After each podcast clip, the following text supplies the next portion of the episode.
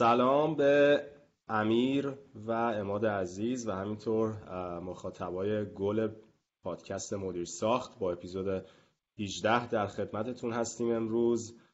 خیلی خوشحالم که یه مهمون خیلی خوب داریم. از دوستای خوبمون اماد نجفی که راجبش باهاتون صحبت می‌کنیم و در مورد اپیزود امروز اپیزودی که داریم مقایسه هست از بحث مدیریت پروژه تو آمریکا و ایران. و اماد رو از این جهت دعوت کردیم و خوشحالیم که دعوتمون رو پذیرفت به این خاطر که هم تو ایران در سطح خیلی حرفه‌ای کار کرده و هم اینجا تو آمریکا در سطح خیلی حرفه‌ای داره کار می‌کنه. آشنایی خود من با اماد برمیگرده. فکر می‌کنم به 6 سال پیش وقتی که اماد به شرکت کلارک در واقع پیوست 6 سال پیش بود اگه اشتباه نکنم و از در واقع همون موقع آشناییمون شروع شد به صورت کاری و حرفه‌ای و خب تبدیل شد به یکی از دوستای فوق خوب و نزدیکم. تو این سالها خیلی اماد بهت خوش آمد میگم و خیلی ازت ممنونم که دعوت ما رو پذیرفتی. قبل اینکه من بسپارم به امیر برای بحث بعدی صحبتی اگه داری اماد بفرما. سلام سلام به شما و امیرخان عزیز. باعث افتخاره. مرسی از دعوتت.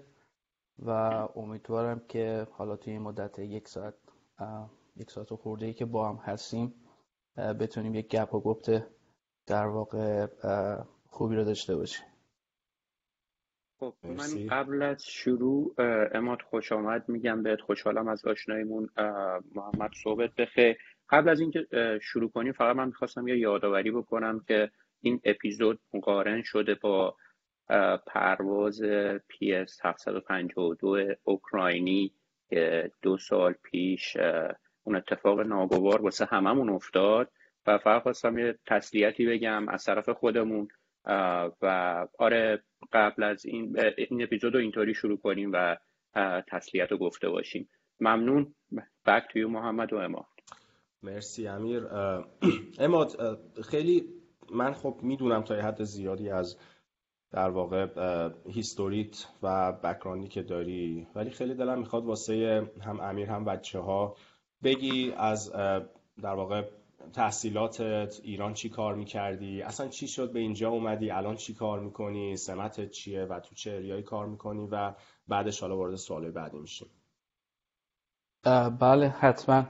من در واقع فارغ التحصیل رشته عمران از دانشگاه یزد هستم در واقع لیسانس هم رو اونجا گرفتم و بعد از یه توقف در واقع سه چهار ساله ای چون من در واقع یک ترم مونده بود که لیسانس هم تموم بشه شروع به کار کردم حالا به صورت حرفه ای و در واقع طی مدت سه سال یه gap ی ایجاد شد و بعد از اون برای construction management apply کردم و دانشگاه امیر کبیر یک سال و نیم دو سال در واقع اونجا master م رو گرفتم و سال بله پرچم امیر کبیر بالاست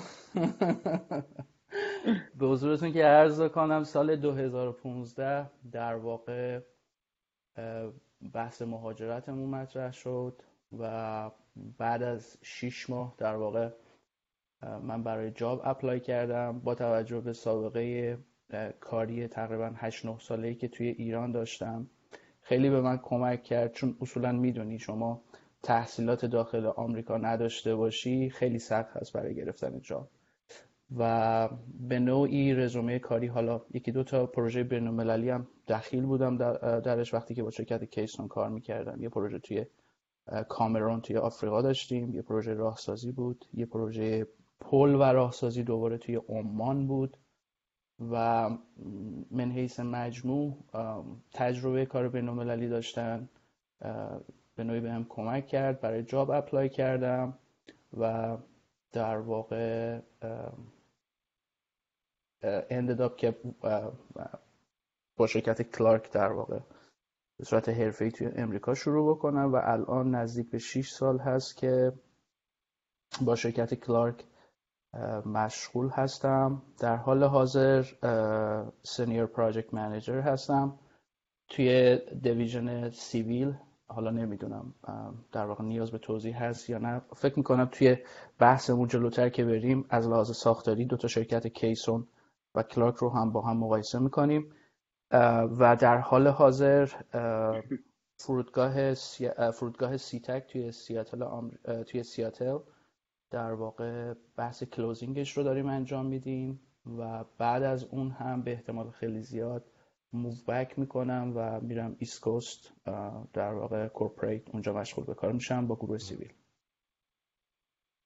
خب اما خیلی ممنون از معرفی که کردی. اولا آره خیلی خوشحال شدم شنیدم امیر کبیر بودی. فکر می‌کنم فارغ تحصیل بعد از من باشی. من 2009 فارغ تحصیل شدم. بعد اینکه خیلی خیلی جالبه. واسه خود من اولین شخصی هستی که میشنوم بدون اینکه تو آمریکا تحصیل کرده باشی وارد مستقیم وارد بازار کار شدی. من فکر کنم برای بچه هایی که audience ما هم باشن این خیلی جالب میشه. حالا احتمالا سوالا رو بعدا میشنویم که این تو ذهن من یه کار نشدنیه ولی احتمالا اون background قوی که داشتیم طبیعتا به این کمک کرده و من همیشه وقتی توصیه می‌کردم به بچه ها می‌گفتم حتما بیان اینجا یه مدرکی بگیرین چون خیلی راحت تر می‌تونیم این کارو بکنیم و راجع به این یه مقدار برامون توضیح بده. من فکر می‌کنم audience ها دوست داشته باشن. حالا تا بریم جلوتر که وارد case study مون بشیم. بله همونجوری که شما فرمودین در واقع یه کار به قول معروف ناشدنی هست.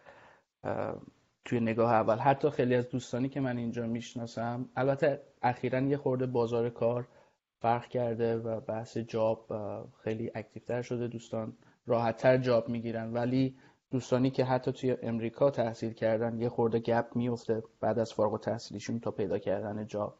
و به نوعی همونجوری که شما گفتین background قوی و تجربه کار بین داشتن تو این زمینه خیلی تونست به من کمک بکنه. و نکته دوم این که شرکت کیسون خیلی توی این رزومه من با شرکت کیسون توی این زمینه خیلی به من کمک کرد. چون شرکت کیسون به عنوان یه general contractor توی field هایی داره کار می‌کنه که مطابق اون در واقع توی امریکا. یه شرکتی مثل کلارک در واقع حتی sub division شبیه کیسون هست. یعنی ما water waste plant رو داریم در واقع آب و فاضلاب رو داریم بحث civil رو داریم بحث انرژی رو داریم. تنها چیزی که تفاوت داره بین این دوتا شرکت بحث gas and oil هست که شرکت کلارک توی این زمینه فعال نیست ولی شرکت کیسون حتی تو اون زمینه هم فعال هستش. به نظر من رزومه خوب داشتن. و کار کردن با شرکت های حالا بزرگ مثل کیسون شرکت های اینترنشنال می‌تونه توی این زمینه خیلی کمک بکنه و در واقع برای شخص بنده که یه فاکتور مهمی بود. چون توی امریکا در واقع خیلی سخت اعتماد می‌کنن به, به صورت خاص برای مهاجرانی که حتی به صورت اسکیل ورکر هستن.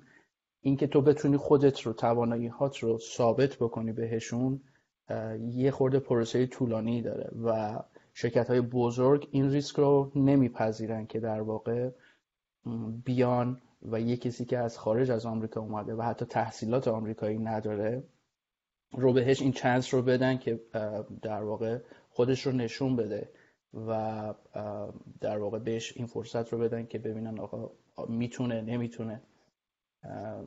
وجود رزومه و سابقه کار با شرکت کیسون تو این زمینه خیلی به من کمک کرد و من توصیه می‌کنم دوستان حالا اولا اینکه در به قول معروف به بسم الله نگن که نمیشه. صد درصد اومدن آمریکا تحصیل توی آمریکا و بعد از اون apply کردن برای job راه منطقیش هست.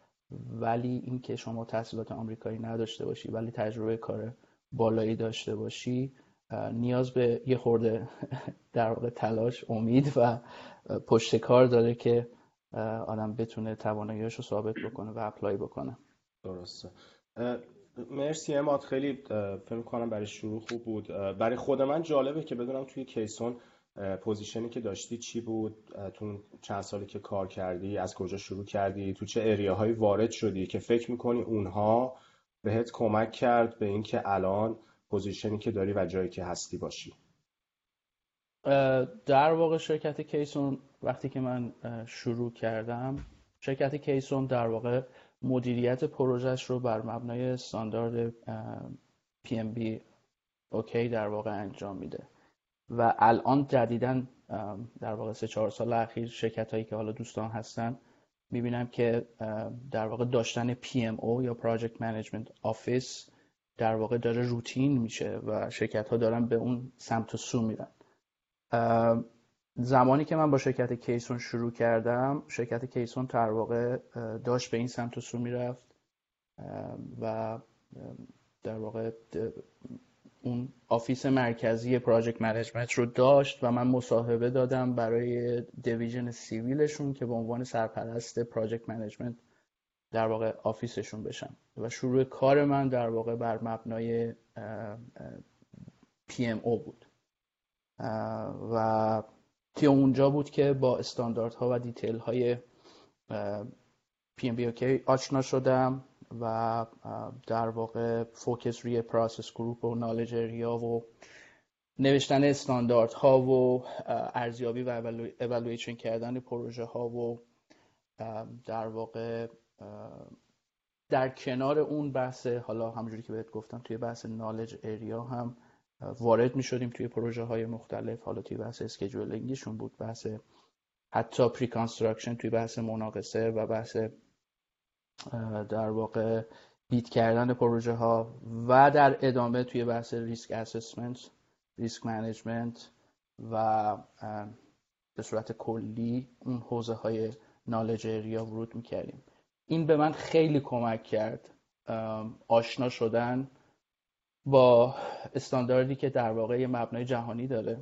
هرچند توی امریکا توی این شرکت هایی که ما داریم کار می‌کنیم به اون شکل واضح از استاندارد PMBOK استفاده نمیشه. خودت می‌تونی تایید بکنی. محمد جان توی مثلا شرکت کلارک آشنا هستن دوستان با استاندارد P, استاندارد PMBOK ولی اون رو مبنای کار قرار نمیدن. به شکل واضح و حالا step by step آره دقیقا. حالا پرانتز این وسط اینو گفتی.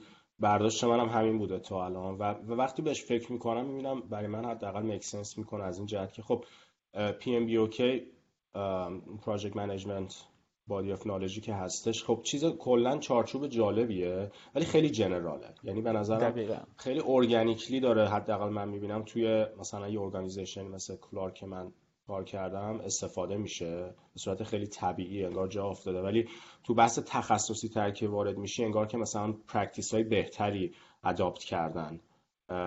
یعنی یه جوری انگار PMB یه ساختار کلی از project management رو داری ولی تخصصی که میشه توی construction هی best practice هی داره بهتر میشه بهتر میشه و حالا چیزهای مختلفی واردش میشه. یه حالا در ادامه صحبت تو مثلا بخوایم بگیم توی فاز در واقع اینیشیال بحث چارتر هست پراجکت چارتر هست درسته؟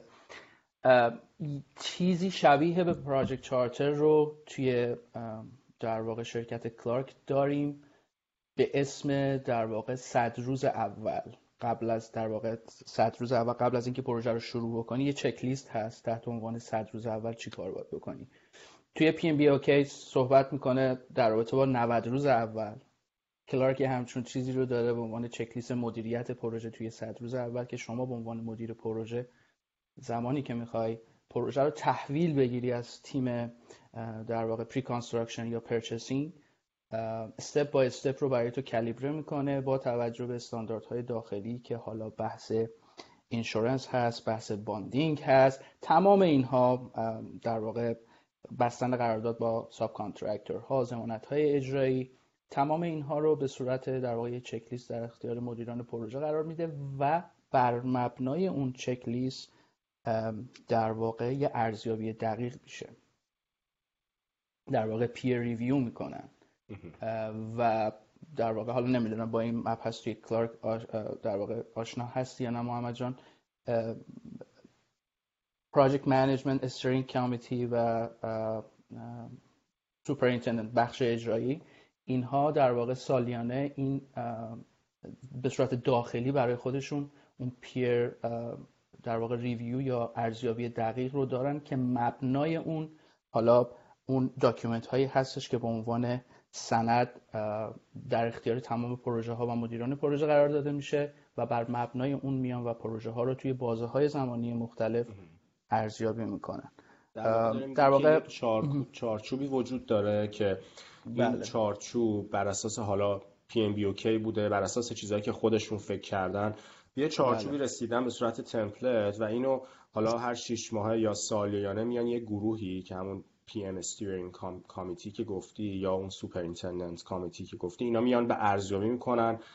حالا تغییرش میدن بهترش می‌کنن. اون میشه در واقع اون میشه basic پروژه وقتی شروع میشه که حالا بر اساس هر پروژه من تصورم اینه که این کاستومایز میشه قاعدتا. یعنی که نقش اون پراجکت منیجر تو اول پروژه که بیاد اینو استفاده کنه و کاستومایزش کنه و در واقع مورد ارزیابی قرار بده تو طول حیات پروژه. امیر فکر کنم یه سوال داشتی آره. در مورد من آره شما دو, دو نفر کلارک هستین زبانتون فرق می‌کنه و زبان من خیلی جاشو متوجه نمیشم. آره. خب یک مرحله بریم عقبتر. ببینم شما دو نفر یک کلارک هستین با چه ذهنیتی وارد پروژه میشین؟ به عنوان اینکه delivery method تون چی هستش و اینکه به صورت به عنوان contractor پیمانکار دارید. این داستانی که برامون میگین و توضیح میدین یا به عنوان برای مثال طراح هستین و چه نوع پروژه های رو انجام میدین. من می‌خوام ببینم این چک لیستی که خیلی هم جالب بود که من at some point ازتون می‌خوام که به منم یه نسخه رو بدین تو چه پروسه ای تدوین میشه؟ چون خیلی جالبه. دقیقا همین که گفتید PMBOK که حالا من میگم PMBOK بهش ما هم به صورت اختصاصی اصلا هیچ جا reference بهش نداریم. ولی این چک هایی که میگین من فکر می‌کنم برای هر organization ی برای هر سازمانی بر اساس نیازهایی که وجود داره به طول زمان اینا تهیه شده. و آره خیلی اپلیکبله و آره خواستم اینو یکم توضیح بدیم اینجا واسمون قبل اینکه بریم جلوتر. اماد برای اینکه یه خورده حالا اگه اجازه بدیم برگردیم به سمت حالا بحث اصلیمون که بحث مقایسه مدیریت پروژه توی ایران و امریکا بود اگر اجازه بدین من یه مقایسه یه مقدمه کوتاهی در خصوص ساختاره چون بحث امروز به نوعی مقایسه شرکت کیسون ساختار شرکت کیسون نحوه مدیریت پروژه توی شرکت کیسون و شرکت کلارک. شرکت کیسون به عنوان حالا جز سه تا شرکت برتر ایران و حالا با توجه به اینکه به صورت بین هم کار می‌کنه به نظر من یک case study قوی هست که بشه با شرکت کلارک به نوعی مقایسه کرد. حالا توی این مسیر مقایسه یه feedback ی هم می‌زنیم. محمد جان اگر شما موافق باشی به اینکه در واقع field فعالیتیمون حالا توی شرکت کلارک چجوری هست چجوری یه پروژه شروع میشه تا مرحله close out من سعی می‌کنم توی مسیر صحبت که داریم مقایسه می‌کنیم یه خورده هم حالا محمد تو هم می‌تونی به من کمک بکنی. بحث کلارکش رو تو می‌تونی خود پررنگتر بکنی با توجه به اینکه به صورت تخصصی توی بحث pre-construction داری کار می‌کنی. می‌تونی توی این field به من کمک بکنی اگر که موافق باشی. آره sounds good تو هم هر جا که feedback ی داری بگو دیگه. همونجوری که گفتم شرکت کیسون سال 2015 که من ازش داشتم می اومدم بیرون آری که منتشر شد توی 100 تا شرکت شرکت 99 هم بود یادمه توی آر 2015 توی خاور میانه. و در واقع این یه دستاورده به نظر من. شرکت های بزرگ چینی در واقع کره که حتی ما باهاشون کار کردیم توی اصلویه خیلی سخت رقابت باهاش و ENR بر مبنای asset turnover مالی و در واقع حالا certificate های certificate هایی که می‌گیری و حتی پروژه های بین المللی میاد این assessment ها رو انجام میده. شرکت کیسون از لحاظ ساختاری subdivision های مختلفی رو داره که در شروع صحبت یه گریزی به اون زدیم. همونجوری که عرض کردم. بحث water and waste water treatment plant رو داریم ما management رو داریم که گروه آب و فاضلاب هست. پروژه های متعددی توی اربیل عراق و توی حتی ایران توی اهواز پروژه های بزرگی رو انجام داده. توی بحث شاخه سیویل هست که دوباره خود سیویل ساب دیویژن داره بحث تونل هست راه هست پروژه های بزرگ که حالا بخوام یه چند تاشو مثال بزنم. پروژه بزرگ باغ کتاب تهران.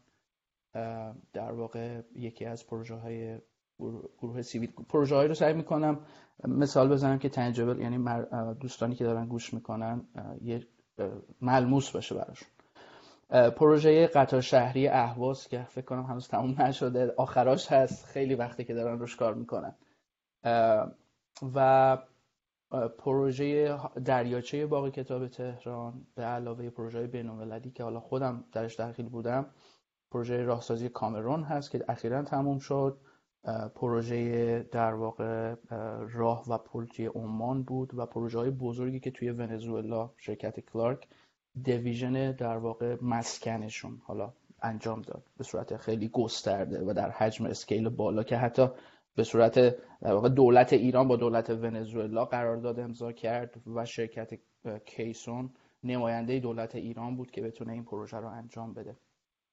و دیویژن های اویلنگاس رو هم خدمتتون عرض کردم که به صورت خاص توی اصلویه و مناطق حالا حتی توی بندر عباس مشغول هستن. دیویژن انرژی هست و در واقع این به صورت کلی شمای اصلی ساختار سازمانی شرکت کیسون هست. در مقابل شرکت کلارک هم یه همچون ساختاری رو داره. خیلی جالب بود برای من زمانی که اومدم. بحث water and wastewater رو داره بحث civil رو داره که من توی ایران توی شرکت کیسون توی civil مشغول بودم. اینجا هم که اومدم جذبش در واقع شاخه civil شدم. بحث base کلارک base رو داریم که پروژه های ساختمانی و در واقع به قول خودشون پروژه های vertical رو انجام میدن. و شاخه بتون رو داریم یعنی subdivision concrete رو داریم و foundation. به علاوه دو تا subsidiary داریم که به صورت تخصصی توی بحث tunneling و راه کار می‌کنن. شرکت هایی به اسم شرلی و اتکینسون هستن. توی مقایسه در واقع اجمالی خیلی ساختار سازمانی این دو تا شرکت به هم نزدیک هست و بحث management از اون ابتدا در واقع نشون میده که این دو تا شرکت از لحاظ ساختاری خیلی به هم نزدیک هستن. از اون جایی که من توی دو تا شرکت این شانس رو داشتم که توی شاخه civil فعالیت بکنم حالا هرچی که جلوتر میریم مباحث و سرفصلهایی که می‌خوایم مقایسه بکنیم به نظر من یه مقایسه هدفمند هست. اینجوری نیست که در واقع شما سیب رو با پرتقال بخواید مقایسه بکنید به نظر من یه مقایسه هدفمندی هست. و به سادگی می‌تونیم نقاط مثبت حالا شباهت ها و تفاوت ها رو بررسی بکنیم. محمد جان چیزی تو این زمینه توی خب، بحث خیلی خیلی ممنون از این مقایسه structure یا همون organization wise ی که گفتی. چیزی که تو ذهنم میاد این که حالا حداقل تو کلارک این دلیلی که وجود داره که این میان این بحث subdivision ها رو راه میندازن بیشتر برای اینکه بتونن self-performing رو انجام بدن. به جای اینکه بیان در واقع همه کار رو sub out بکنن بدن به پیمانکاران دست دو حالا اینجا بهشون میگیم trade partner میان در واقع اومدن strategically دیدن که تو چه area هایی می‌تونن خودشون division داشته باشن self-perform بکنن برای اینکه حالا سود رو maximize بکنن. job opportunity برای نفرات maximize بشه و اینها. و خیلی جالبه برای من که این self-perform کردنه خیلی strategically بهش نگاه می‌کنن. یعنی شما همین کلارک foundation ی که عماد راجبش گفت که فقط کار foundation انجام میده خود کلارک برای پروژه هاش این اصلا توی western region اصلا نیست. یعنی شما اصلا یک پروژه توی لس آنجلس area سن دیگو نمی‌بینی که خود کلارک foundation انجام بده. و این نشون میده که اینا همش انگار که cost benefit analysis کردن دیدن که آقا مثلا میگم make sense نمی‌کنه منطقی نیست شما بخوای خودت self-perform بکنی بحث بتون توی غرب آمریکا. انقدر subcontractor ها می‌تونن با قیمت کمتری رو انجام بدن نمیصرفه ولی تو east به خاطر تعداد پروژه های فوق زیادی که توی مثلا همون واشنگتن area داره براش میصرفه که فرضاً میگم یه batching plant داشته باشه به چهار تا پروژهش برای مثال بتون provide بکنه فرضاً حالا مثال. نمی‌دونم فکر می‌کنم الان اگه امیر موافق باشی خوب باشه. بریم سراغ اون بحث تفاوت ها توی دو تا پروژه که فرضاً عماد تو کار کردی. و برای خود من جالبه که وقتی که اومدی آمریکا و با چند سال سابقه تو ایران توی شرکت خیلی بزرگ و شناخته شده و پروژه های بزرگ با سیستم organization ی که حالا بر اساس اون PMO یا project management office بوده observation یا مشاهداتی که داشتی بزرگترینش چی بود که به سمتت اومد؟ و حالا بیشتر برامون از این بگو. بله حتما. توی در واقع حالا بخوایم بحث بگیم اولین shock ی که به من وارد شد وقتی که وارد به نوعی به صورت حرفه‌ای وارد بازار کار شدم توی امریکا بحث در واقع management قوی که توی preconstruction میشه اینجا توی امریکا. این یک تفاوت بسیار بزرگی بود. به شخص برای من با اون چیزی که من توی ایران تجربه کرده بودم. توی ایران بحث مناقصه حالا اگر بخوایم اسمش رو به صورت حالا فارسی استفاده بکنیم بحث مناقصه مبناش ما چند تا استاندارد خاص و یه فهرست بها داریم به صورت خاص برای پروژه هایی که دولتی هستن. و می‌تونم بگم بسته به تخصصی بودن نوع پروژه بیش از 80 تا 85 درصد کار به صورت self-perform انجام میشه. شرکت های GC که الان توی ایران هستن نحوه برون سپاری و کنترل ریسک یا risk management شون توی این زمینه بخش عمده ای از ریسکی که از کارفرما می‌گیرن رو در داخل خودشون نگه میدارن و outsource نمی‌کنن به subcontractor ها نحوه مدیریت و در واقع برون سپاری بزرگترین shock ی بود که من اینجا توی آمریکا در واقع تجربه کردم. وقتی که اومدم دیدم که هر قراردادی با توجه به اینکه منبع تامین مالیش federal هست government هست یه سری requirement هایی داره. بحث دوم و shock ی که بود requirement هایی برای disadvantaged business ها بود. اینکه وقتی شما می‌خوای یه پروژه ای رو بگیری یکی از requirement هاش این هستش که بررسی میشه شما از small business ها و اون بنگاه های کاری کوچیکی که در واقع فعال هستن. بعضی از پروژه ها مثلا میگه که آقا شما از 100 درصد در واقع مبلغ قرار دادی. X percentش باید small, small business باشه بنگاه های کاری کوچیک باشه. حالا اون بنگاه های کاری کوچیک دوباره زیر شاخه های متفاوتی دارن. مثل اینکه woman-owned business باشن. یعنی بنگاه کاری که مدیر عاملش خانوم باشه.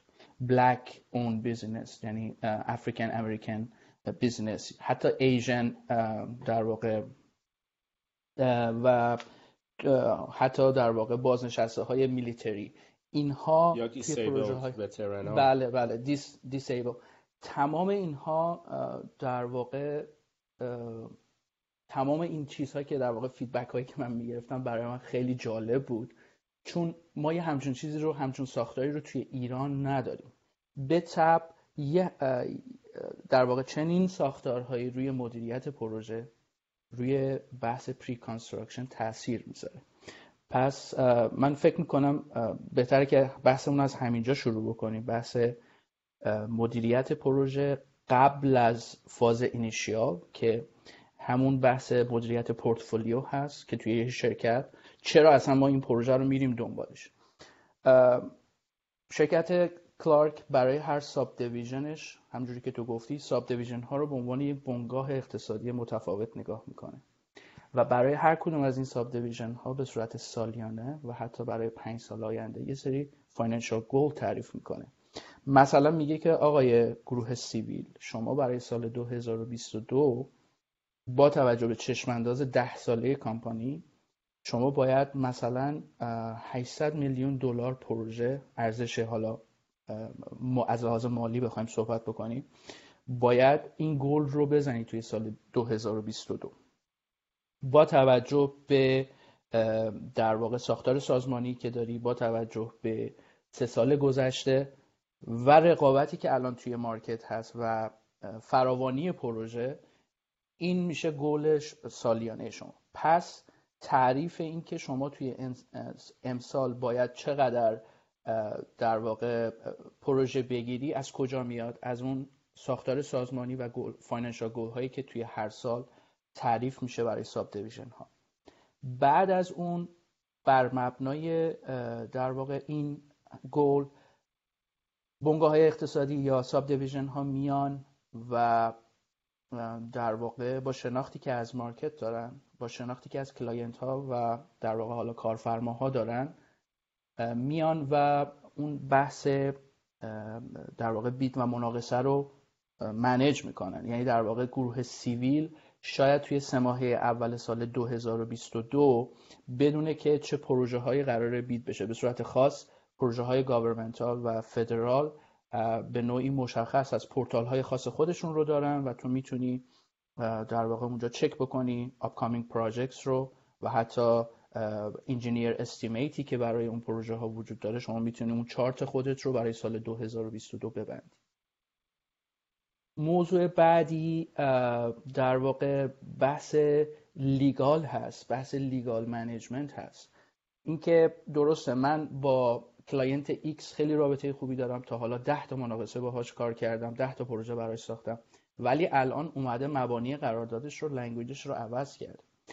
جدا از این که حالا goal financial شما هست اینجا بحث legal management و بحث legal یکی از ریسک ها بحث قانونی مطرح میشه که ما قبل از اینکه حتی در واقع شروع در واقع estimate بکنیم قرارداد میره در واقع توی واحد legal department و اون بررسی میشه و اگر که نقاط gray areaیی داشته باشه و قابل حل نباشه جدا از اینکه حالا از لحاظ اینکه ما چقدر با اون کارفرما کار کردیم و فلان اینها می‌تونه تاثیر بذاره روی اینکه آیا ما دنبال اون پروژه خاص خواهیم رفت یا نخواهیم رفت.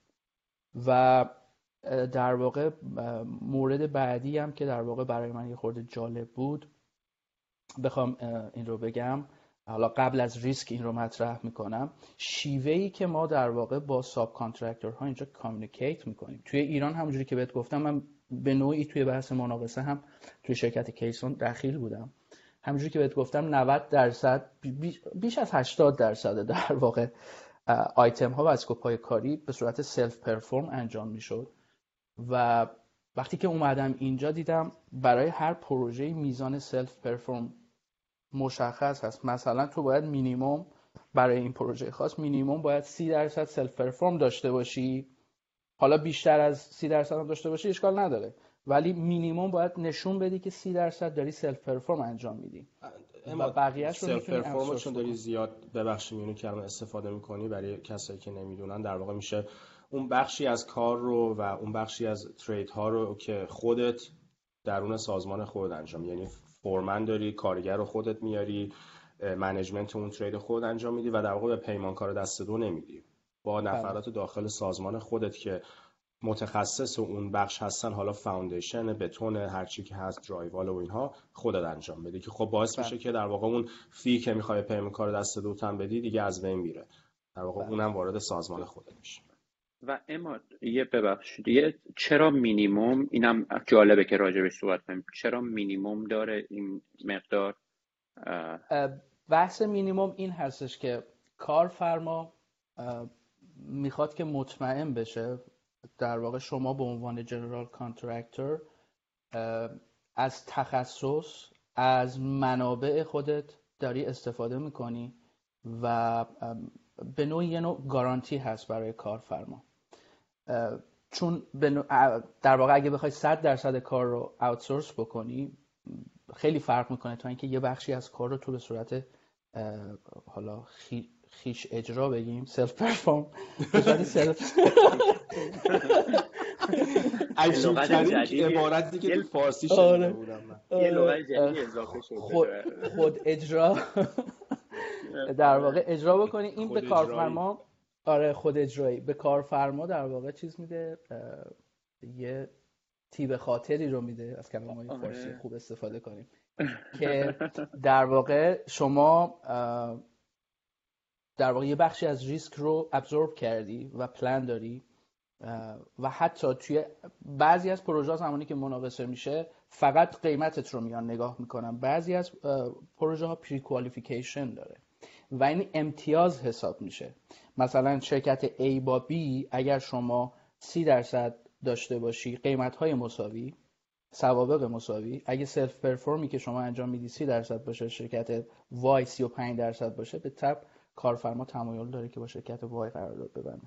و برگردید ببخشید منم یه سی ثانیه اضافه کنم که این خیلی اتفاقا برای ایران می‌تونه از اون چیزایی باشه که واقعا راهگشاست. که یه دلیل اصلی self-perform اینه که یه شرکت بزرگی نیاد به خاطر اسمش کارو بگیره و پس کنه به بقیه کارو انجام بدن. در واقع واقعا باید پیمانکار باشه. واقعا باید بتونه کار رو انجام بده. و فقط من نیام یه مثلا 100 دلار قیمت رو بگیرم 25 دلارش رو بردارم 75 دلار بدم یکی دیگه کار رو انجام بده. خواهی مطمئن بشن که این کار رو خودش انجام میده. آره من خواستم همین رو کنم. به نظرم خیلی مهمه تو قوانین ایران این گنجونده بشه.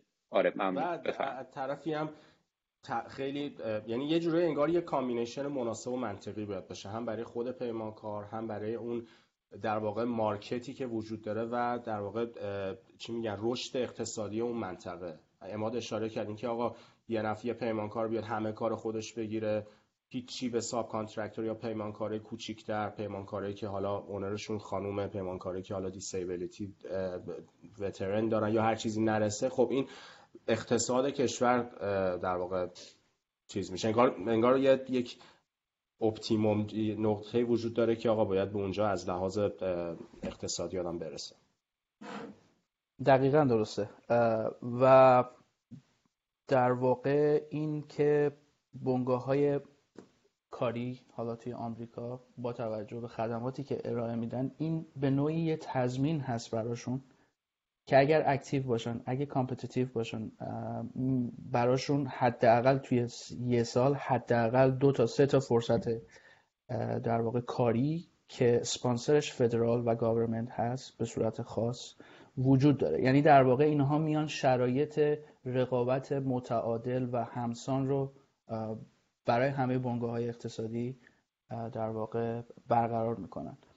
اگر که اجازه بدیم برگردیم به بحث حالا preconstruction شاکی که در واقع خدمت عرض کردم این بود که ما توی ایران همونجوری که عرض کردم درصد بالایی از پروژه رو ما به صورت self-perform اجرا می کردیم و حتی توی مناقصه شرکت می کردیم و مبنای قیمت دهیمون توی اون مناقصه فهرست بهای حالا اون سال یا دو سال قبلش بود. چون عمدتا فهارست بها یه دو سه سالی طول می‌کشه تا آپدیت بشه. و مبنای مناقصه 65 درصد اصولا پروژه هایی که حالا به صورت دولتی یا به صورت خاص بود یه estimate ی همراش می اومد که مبنای اون فهرست بها بود که حالا با توجه به scope ا و در واقع division های مختلف مثل بتون فولاد توی اونها اومده بود یه estimate ی داده بود و تو با توجه به در واقع تاریخی که داری مناقصه رو انجام میدی می اومدی و اون رو آنالیز می‌کردی قیمت ها رو به روز می‌کردی در واقع منابع انسانی تو منپاور تو اینا رو به روز می‌کردی و در انتها به یه قیمتی می‌رسید و این قیمت و این و در واقع این آنالیز تنها برای 65 درصد ارزش مالی کل پروژه انجام می‌شد. مثلا شما می‌رسیدی به یک ضریب یک و چهار دهم. برای اون اسکوپ های ورکی که کمتر توی اون بازه 65 درصد از کل قرار نمی گرفتن این ضریبه یک ممیز چهاردهم به صورت اتومات ضرب می‌شد. و در واقع به صورت می‌تونم بگم partial در واقع یه پروژه رو estimate می‌کردیم. و دلیلش همین بود که تعداد line item ها اینقدر زیاد بود. بله. مثلا برای اینکه به 65 درصد برسی باید مثلا 40 تا آیتم رو آنالیز می‌کردی فرضاً بله. با توجه کل فرست پروژه مثلا 300 تا آیتم. آره. با توجه به نوع پروژه مثلا پروژه های پروژه هایی که ما توی اصلیه کار می‌کردیم مثلا می‌شد 20 تا آیتم ولی چون همه مثلا piping و concrete و structure می‌شد بخشای اصلیش ولی پروژه هایی که حالا مثلا مثلا پروژه باغ کتاب یا پروژه دریاچه باغ کتاب یا پروژه دیگه که کار می‌کردیم تعداد آیتم ها بیشتر می‌شد همونجوری که تو گفتی. می‌رفت رو مرز مثلا 100 تا آیتم 120 تا آیتم. اتفاقی که توی امریکا افتاد این بود که حتی برای کوچکترین scope work مثلا painting مثلا شما نقاشی رنگ‌آمیزی. حتی برای اون ما باید reach out می‌کردیم به sub های مختلف. حالا اون بحث های concrete و structure و اون المان های اصلی رو بذاریم کنار. در واقع اینجا توی آمریکا شما 100 درصد پروژه رو در واقع outsource می‌کنی قیمت می‌خوای از sub های مختلف. و بر مبنای قیمتی که می‌گیری شما proposal submit می‌کنی. اینجوری نیست که به یک ضریبی برسی و اون ضریب رو برای همه اعمال بکنی. در خصوص بحث self-perform برای اینکه ریسک در واقع قیمت رو شرکت حالا من فکر می‌کنم تمام شرکت ها اینجوری باشن ولی به صورت خاص توی کلارک مثلا ما division concrete داریم. درسته؟ توی پروژه‌ای که یه حجم بزرگی از concrete داره مثلا division civil از division concrete estimate می‌خواد. یعنی می‌خوام بحث competitive بودن و رقابت بودن رو بهت بگم. اگر concrete مثلا division concrete ما بگه هزار دلار من این کار رو انجام میدم یه subcontractor ی بگه من 850 دلار میدم ما با اون subcontractor قرارداد میبندیم. یعنی هیچ تضمینی نیست که من مثلا تو foundation انجام میدی تو کار بتون انجام میدی هیچ تضمینی نیست که ما حالا subdivision های مختلف outreach بکنن و اون کار رو به اون subdivision خاص بدن. این نشون میده که بحث رقابت چقدر بالاست چقدر fair ه توی آمریکا. و این اولین نقطه هست که ریسک برای یک پروژه مدیریت میشه. بحث کاست هست. بحث لیگال رو هم رو قبلش یه کوچولو با هم صحبت کردیم که چگونه در واقع واحد لیگال و یا واحد در واقع قراردادها می‌تونه تاثیرگذار باشه توی گرفتن گرفتن یک پروژه. بحث کاست رو اینجا با نحوه اوتریچ کردن به ساب ها و تمام اینها با سافر اینجا انجام میشه. خیلی از دوستان پرسیده بودن که اگه میشه در رابطه با ها و این داستان ها هم صحبت بکنیم امروز. بیلدینگ کانکتد در واقع یه سیستم آنلاین هست. محمد بیشتر می‌تونه چون تخصص محمد هست بیشتر می‌تونه در این زمینه صحبت بکنه که با توجه به منطقه جغرافیایی که شما داری زندگی می‌کنی و یا ببخشید داری پروژه رو انجام میدی با توجه به اون منطقه جغرافیایی و نوع پروژه برای هر scope of work میاد به صورت automat به شما subcontractor معرفی می‌کنه. جدا از اینکه شما یه سری sub های خاص خودت رو داری که qualify هستن و فلان اینها ابزار و زیرساخت های مناسب هم اینجا هست که شما بتونی به این هدف دسترسی پیدا بکنی. یکی از حالا تفاوت ها عدم وجود database های قوی هست. و عدم رویکرد یا نگرش در واقع بنگاه های اقتصادی حالا به صورت خاص general contractor ها به اینکه بخوان پروژه ها و, و کارهاشون رو اوتسورس بکنن. اون نظام نیست. یعنی در واقع اون نظام معاملاتی و کاری توی ایران متاسفانه نیست که به شرکت های کوچیک بها بده. برای همین مثلا برای حالا همون رنگامیزی رو بخوام مطرح بکنم خدمتتون یه اوسا حسنی هست که 20 آدم داره توی پروژه اینجا کار کرده همین اوسا حسن رو میفرستیم جای دیگه و در واقع کار رو انجام میده. یا یه اکیپ بتون ریز هستن مال شهرکردن که الان 20 ساله دارن با شرکت ما کار می‌کنن با شرکت مثلا کیسون کار می‌کنن و از پروژه به پروژه دیگه انتقال پیدا می‌کنن. اینجوری نیست که همون اوسا حسن یا اون تیم شهرکردی یه ساختار سازمانی یا مثلا به صورت small business باشه خب که بتونی به صورت fair بهش reach out بکنی بهت قیمت بده و تو هم بتونی در واقع یه زمانت اجرایی داشته باشی. معایا و مزایب معایا معایب و مزایای خاص خودش رو داره این داستان. ولی به نظر من توی این فیلد ما کامل نمی‌تونیم مقایسه بکنیم چون زیر ساختش توی ایران نیست. و در واقع بحث پری توی این چند تا حوزه برای من جالب بود توی امریکا. و در واقع بزرگترین بزرگترین تفاوتی بود که من توی اول کار حس کردم. بحث نحوه مقایسه نحوه مناقصه. و از صفر تا صد مناقصه و در واقع شروع کردن یک پروژه بود. درسته. مرسی. اما خیلی خیلی اطلاعات زیادی بود. حالا خیلی سوال هم مطمئنم پیش اومده حتما برای همه. ولی فکر می‌کنم که جای خوبیه که الان راجع به این من دوست دارم ازت بشنوم که حالا فرض کن وارد پروژه شدی. امیرم یه جا اشاره کرد یه سوالی امیر تو پرسیدی در مورد نوع delivery method حالا تو ایران من خودم دو تا delivery method بیشتر expose نشدم بهش. یکی همون شاید بگم 80 درصد پروژه ها بود. traditional یا همون سنتی که design bid build بود که در واقع اسناد رو می‌گرفتی قیمت می‌دادی. قیمت پایین برنده می‌شد و پروژه شروع می‌شد و خب اشکالای خاص خودش رو داره و EPC بود که حالا خیلی شبیه به دیزاین بیلد با یه تفاوتایی که اون ولی خب خیلی محدود بود ولی بود وجود داشت. حالا اینجا خیلی من می‌تونم بگم شاید من توی 5 6 سال گذشته شاید دو یا سه تا پروژه بوده که دیزاین بیلد بیلد بوده. بیشتر پروژه ها می‌تونم بگم سی درصدش سی بوده یه سی سی و پنج درصد design build بوده.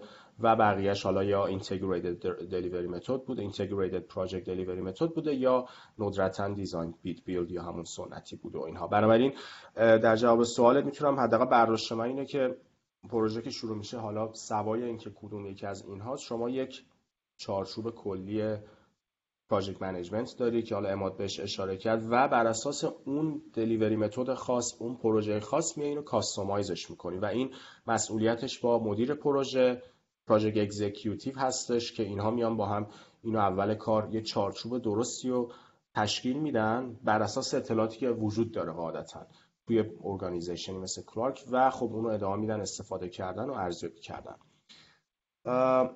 عماد back to you اگه راجع به اون بحث سوالی که ازت پرسیدم راجبش صحبت بکنی خیلی ممنون میشم.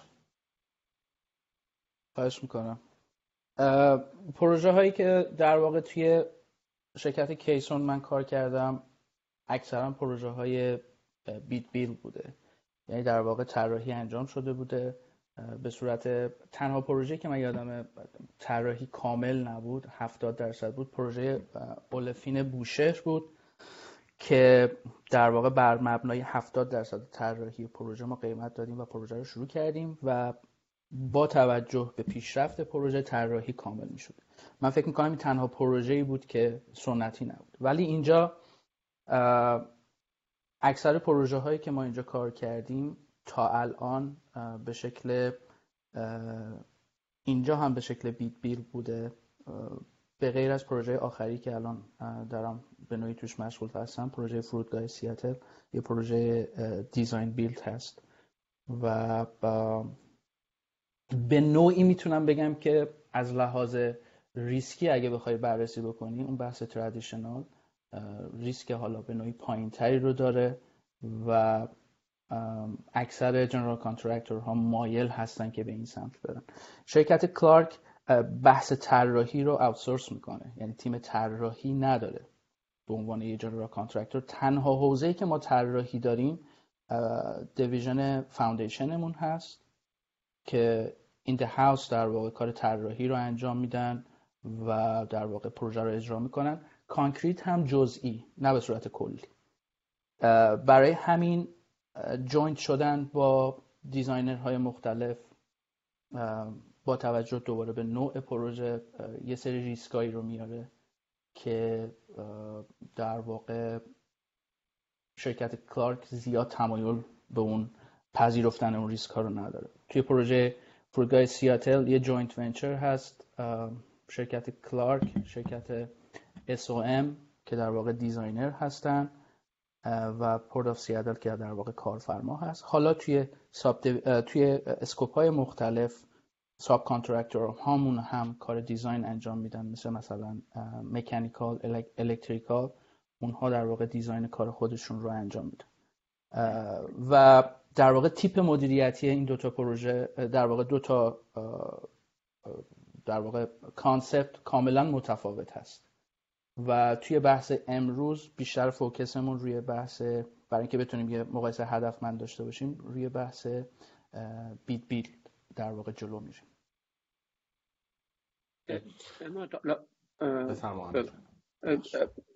من نمی‌خوام اون پروسه که داری رو متفاوت کنم ولی دوست دارم payment هم پرداخت ها رو تو ایران و اینجا چیزی که آره. دیدی رم یه مقایسه ای بکنی واسم جالبه. آره. و یه نکته دیگه این که من خودم با BuildingConnected آشنا نبودم و می‌خوام ببینم که تو ایران که هم گفتی واسمون یه network آشنایی داری از پروژه به پروژه منتقل می‌کنی. تو اینجا آیا واقعا کلارک در واقع مثلا دنبال پیمانکار میگرده به یک وبسایت اینطوری مراجعه می‌کنه و پیمانکارا رو select می‌کنه. من دوست دارم خودم شخصا بدونم چه اتفاقی میفته فکر می‌کنم تو ایران هم می‌تونن خیلی از این استفاده کنن. اینم واسم جالبه. حالا هر جور که دوست داری جلو برو. خواهش می‌کنم. من دوست دارم که سوالات رو حالا case by case همین الان آره. جواب بدم. حالا توی مسیر مسیر ادامه مصاحبه شاید یه feedback دوباره بهش بزنیم.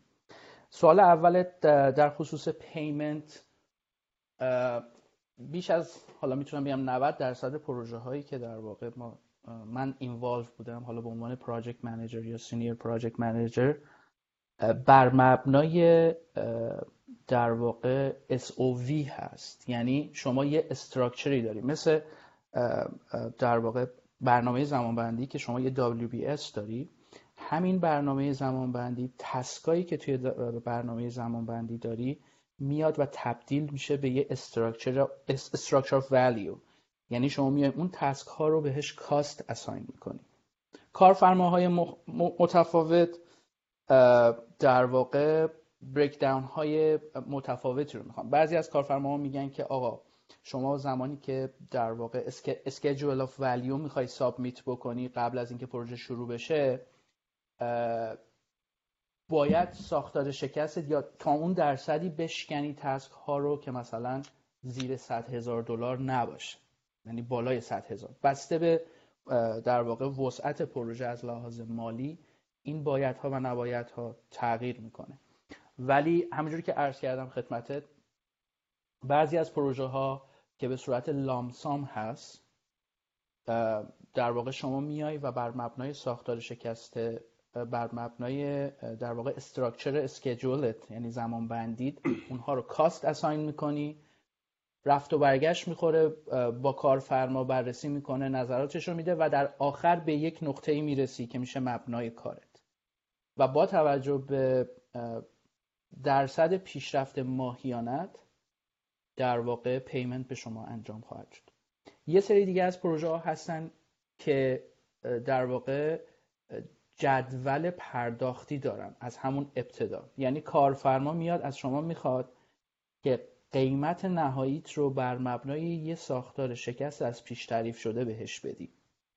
و به اون در واقع میاد از اما اول از mobilization آیتم های خاصی که مد نظرش هست که بتونه در واقع general contractor ها رو با هم مقایسه بکنه. بر مبنای اون ساختار شکست شما در به بسم الله به قول معروف قیمتت رو ارائه میدی و همون میشه مبنای کار تو تا انتهای پروژه. که می‌تونه combination ی از quantity باشه و lump sum برای اون lump sum ها در واقع percentage در واقع درصد پیشرفت ملاک کار هست و اونهایی هم که quantity هست که دیگه مشخص و به صورت خاص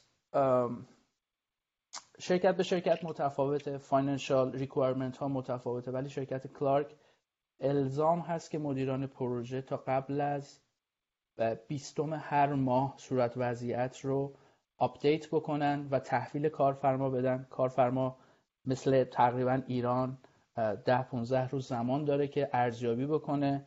و در واقع redmark بکنه برگردونه به تو. اینها تقریبا شبیه توی ایران. این پروسه کلا شبیه توی ایران. و در واقع کارفرما هم سی روز زمان داره که به تو پرداخت بکنه. تقریبا شبیه. بسته به نوع قرارداد بسته به اینکه اون subcont حالا تو می‌خوای پرداخت بکنی به subcontractor ات دیگه. این در واقع بحث صورت وضعیت بین GC و کارفرما هست. حالا subcontractor ها با در واقع پیمانکار چجوری روابطشون؟ به صورت خاص یکی دیگه از تفاوت هایی که من توی آمریکا دیدم بحث نوع قراردادهایی که شما با subcontractor ات میبندی. بسیار detail هست. توی زمینه safety quality حتی اون submittal ها shop drawing ها برای هر کدوم از اینا شما باید زمان بدی. و توی تعهد داری به اینکه مثلا این shop drawing رو بعد از اینکه NTP یا notice to proceed بهت ابلاغ شد ابلاغ شروع کار شد مثلا شما چهار ماه مثلا زمان داری که بتونی این اون قسمت شاپ دراینگ رو سابمیت بکنی یا حتی متریال خاص اگر قراره برای این پروژه شما تعمین بکنی تعهد داری که توی بازه زمانی در واقع اونها رو انجام بدی. و تمام اینها مترو معیارهایی هست که توی مسیر پروژه توی, توی مسیر مدیریت پروژه حتی می‌تونه به مدیر پروژه کمک بکنه. و همونجور که عرض کردم تلاش نهایی این هستش که شما تا اونجایی که می‌تونی ریسک رو در واقع اوتسورس بکنی. و اوتسورس کردن ریسک با نوشتن یه همچون قراردادهایی که انقدر دیتیل هست امکان پذیر هست. اماد همینجا یه پازی اگه اشکال نداره بکنیم من یه چیزی به ذهن اما در رابطه با همین موضوع متریال و شاپ درانگ و ساب که گفتی علاوه بر این قراردادهایی که حالا من مشاهده من بود از یکی از تفاوت‌های اصلی که اینجا دیدم توی پروژه امیر این بود که اینجا علاوه بر اون قراردادهای سفت و سختی که داری خود general contractor یا اون پیمانکار یک سیستم material tracking گسترده داره که تمام material ها و equipment های اصلی پروژه که باید on time برسه مخصوصا اونایی که توی مسیر بحرانی critical path schedule ت هست و همه رو لیست کرده. برای مثال آقا جنریتور lead time ش انقدر نمی‌دونم یعنی انقدر طول می‌کشه آماده بشه انقدر طول می‌کشه حمل بشه انقدر طول می‌کشه. برسه به سایت install بشه و اینها دقیقا می‌دونه که چه آیتمی باید کجا برسه حد اکثر زمانی که باید برسه و دیرترین زمانی که می‌تونه برسه کیه. و اینو خودش هم آن تاپ اون الزامات قراردادی که با پیمانکار جزءش داره خودش هم اینو خیلی کنترل خوب می‌کنه. و این خیلی کمک می‌کنه از اینکه تاخیر تو پروژه در واقع جلوگیری می‌کنه که تاخیر به وجود بیاد. فقط اینو می‌خواستم به عنوان یک ابزرویشن بگم. ممنون محمد. اماد من پس یک توضیح گفتی به ما که پیمنت بودن یه ماه طول می‌کشه که چک دست پیمانکار برسه. این تو ایران هم تجربه ای به داری؟ ببینم چجوریه اینو می‌خواستم جالب بود. این اواخر تجربه خیلی مطلوبی نبود متاسفانه. الان می‌دونم شرکت کیسون مثلا پروژه قطع شهری اهوازش خیلی بدهی دولت داره. میگم این ساختارهای سازمانی ساختار بروکراسی های اداری که ما توی ایران داریم خیلی از کارهایی که میشه کرد رو اگر در واقع کارهایی که توی آمریکا میشه کرد رو بگیم حد بالای استاندارد همون رو بخوای توی ایران بکنی متاسفانه بروکراسی های اداری و در واقع یه, خور... یه جورایی در واقع مدیریت بد توی سطح کلان در واقع این اجازه رو نمیده. مثلا توی امریکا یه کارفرما قبل از اینکه یه پروژه رو بذاره آگهی بکنه برای مناقصه باجتش به علاوه x پرسنت قفل شده برای اون پروژه. یعنی خدا هم بیاد نمی‌تونه اونو دست بزنه. ولی توی ایران پروژه میره برای مناقصه هنوز بودجه نداره. پس ببین خیلی سخته یه سری کارا رو توی ایران کردن و به نظر من شرکت های بزرگی مثل کیسون مثل مپنا مثل در واقع تابلیه اینها دارن معجزه می‌کنن دارن پروژه رو به نوعی finance می‌کنن از اول تا آخر. من مطمئنم که اگه یه فرصتی بود حالا دوستان من که توی واحد مالی شرکت کیسون هستن یه سری اطلاعات محرمانه است. ولی مطمئنم که در واقع یه لیست بزرگی از پروژه هایی که مثلا 4 5 سال پیش تموم شده. برای همین میگم توی این field خاص مقایسه منصفانه ای نیست برگردم به سوال تو. من بود کارفرما به پیمانکار که حالا Clark باشه رو گفتم. حالا چجوری Clark به sub هاش پرداخت می‌کنه؟ بسته به اون که اون پروژه چجوری در واقع از لحاظ budget ی تأمین شده باشه. شما جدا از این که اون کارفرما حالا پول تو رو داده توی این زمان در واقع مشخص یا نه برای اون small business هایی که در اول کار صحبت کردیم که تو باید یه درصدی از اونها رو hire بکنی که این پروژه رو انجام بدن دولت کار نداره که بهت پول داده یا نداده. تو 15 روز باید پول اونها رو بدی. چون قراردادهای اونها اصولا کوچیکه درسته؟ در مقایسه با شرکت های بزرگ که small business نیستن. حالا تعریف های خاصی داره. چگونه یه شرکت میشه small business اصلا توی این بحث ما می‌تونیم یه پادکست جداگانه در حد یک ساعت بذاریم و صحبت بکنیم. چجوری یه شرکت میشه small business چجوری یه شرکت نمیشه small business فاکتورهای خاص خودش رو داره. و دولت جدا از این که حالا میگم بودجه رو قفل می‌کنه و تمام اینها برای اون شرکت ها میاد استثناء قائل میشه. و از تو می‌خواد که پول اونها رو توی اون 15 روز بدی. حالا اگه کارفرما برای مثلا خیلی احتمالش کمه که یک ماه رو نتونه پرداخت بکنه اون دوباره فرمول داره. در واقع مثلا توی کالیفرنیا در واقع بیلدینگ کد کالیفرنیا یه چارت داره با توجه به مبلغی که کارفرما توی اون بازه زمانی استاندارد پرداخت نکرده دیلی رو مشخص می‌کنه ضرب در اون مقدار میشه و در انتها به بهت یه مابه تفاوت میده. مثلا اگر تو یک میلیون دلار از این برای این ماه می‌خواستی یک ماه تاخیر خورده اون یک میلیون دلار ماه بعد کارفرما باید یک میلیون دلار مثلا یه صد هزار دلار علاوه علاوه بر اون بده. یعنی می‌خوام بگم که برای تمام حالت ها مکانیزم و فرمول وجود داره. برای همین خیلی از کارفرماها دنبال این قضیه نیستن. سعی می‌کنن که توی اون بازه زمانی خودشون در واقع اون تعهدشون رو پرداخت بکنن. این به صورت خلاصه در خصوص پیمنت ها و در واقع نحوه پرداخت. اگه سوال دیگه نداری من برم توی قسمت بعدی. آره حتما حتما. مرسی. یه بیلینگ کانکتد و امیر گفته بود می‌خوای تو هم یه نفسی بگیری اماد من آره آره. راجبش یه خورده صحبت بکنم و برای کسایی که در واقع این اپیزود رو از یوتیوب دارم می‌بینن الان دارم من صفحم رو هم شیر می‌کنم و می‌تونن دوستان ببینن.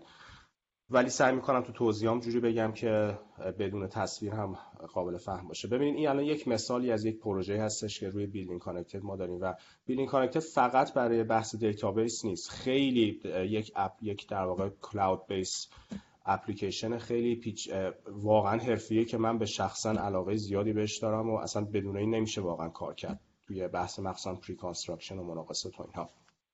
ببینید الان فرض کنید برای این پروژه ما bid package داریم. و فرض کنید bid package survey structural steel آرماتور بتون و غیره. فرض کنید من الان میرم تو structural steel. این database خوبی که داره اینه که تمام subcontractor ها رو تو اون ناحیه بر اساس location شون به شما پیشنهاد میده. ولی همین در جواب سوالت این شما با عنوان پیمانکاری که میگی آقا درسته این 20 تا رو به من پیشنهاد داده ولی من فقط می‌خوام به این 5 تا بر اساس سابقه ای که دارم بر اساس سایز پروژه بر اساس شناختی که دارم این 10 تا رو دعوت بکنم.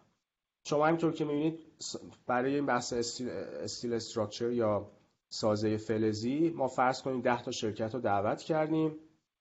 تمام مکاتبات به صورت آنلاین باز یک کلیک می‌تونید شما انجام بدید. یه دفعه فرض کنید برای مثال این مثالی که اسم موضوع تاپیک این مسیج از thank you and update. تشکر کردیم برای مثلا بعد آخر مناقصه. با یک کلیک شما می‌تونید یه متن رو به فرض کنید به همه subcontractor اتون مناقصه به بخشیشون به یک package خاصی برسونید. در خصوص تبادل اطلاعات همه چی آنلاین همه اطلاعات به صورت خیلی organize شده روی سیستم Box یا Dropbox. حالا شما یا حتی می‌تونید آپلود بکنید هستش به صورت کامل نقشه ها به صورت الکترونیکی در اختیار همه قرار می‌گیره با الحاقیاتی که وجود داشته.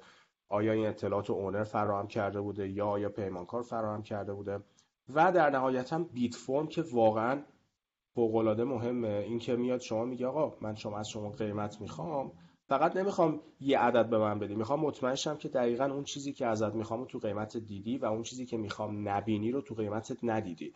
برای اینکه به قول یه مثال واژه خوبی استفاده کرد اماد به نام مقایسه اپل با سیب. شما نمی‌خواید اپل رو با سیب و سیب با پرتقال مقایسه بکنید. شما می‌خواید پرتقال با پرتقال مقایسه بکنید و fair و منصف باشید.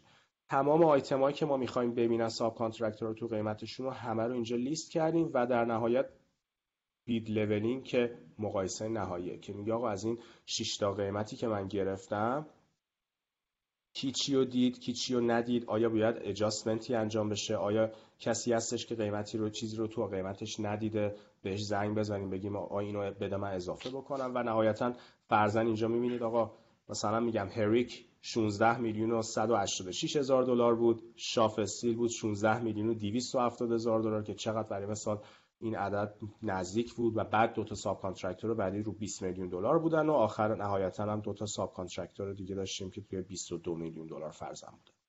و این یک ابزاری میشه که همون مثال فکر کنم خیلی خوبی باشه برای بحث زیر ساختی که وجود داره و این چقدر می‌تونه کمک بکنه. من یکی از مشکلات بزرگی که تو ایران بود کار می‌کردم و حالا امیدوارم برطرف شده باشه نبود همین واقعا نرم افزارها اینها بود که شما یه قیمت می‌خواستی بگیری باید فکس می‌کردی.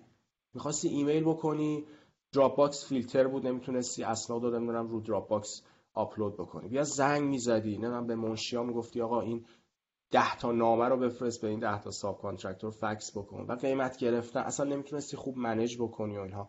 خب اینها خیلی کمک می‌کنه که شما بتونی اون قیمت گذاری مناسبی داشته باشی منصف باشی و نهایتا هم موفق تر باشی تو پروژات خب پس من در حد 20 ثانیه فهمم و بگم که پس بین کارفرما برای مناقصه و general contractor که bid میده ما یه همچی سیستم مشابهی داریم که برای مثال PlanetBids ه که bid و از پیمانکار می‌گیره شما به عنوان پیمانکار که Clark هستی دوباره به خاطر اینکه باید یک قسمت های پروژه رو sub out کنید وارد یه نرم افزاری مثل BuildingConnected میشید که من اطلاعی نداشتم ازش و اونجا bid ای مختلف رو از subcontractor ها که حالا محمد خیلی قشنگ بهشون trade team partner اسمشون رو گذاشته بود میگفتش که واقعا partner هستن ساب کانترکتر که لغتیه که ما باید کمی ازش فاصله بگیریم. این اتفاق از طریق BuildingConnected میفته. connect می‌کنه. کارفرما رو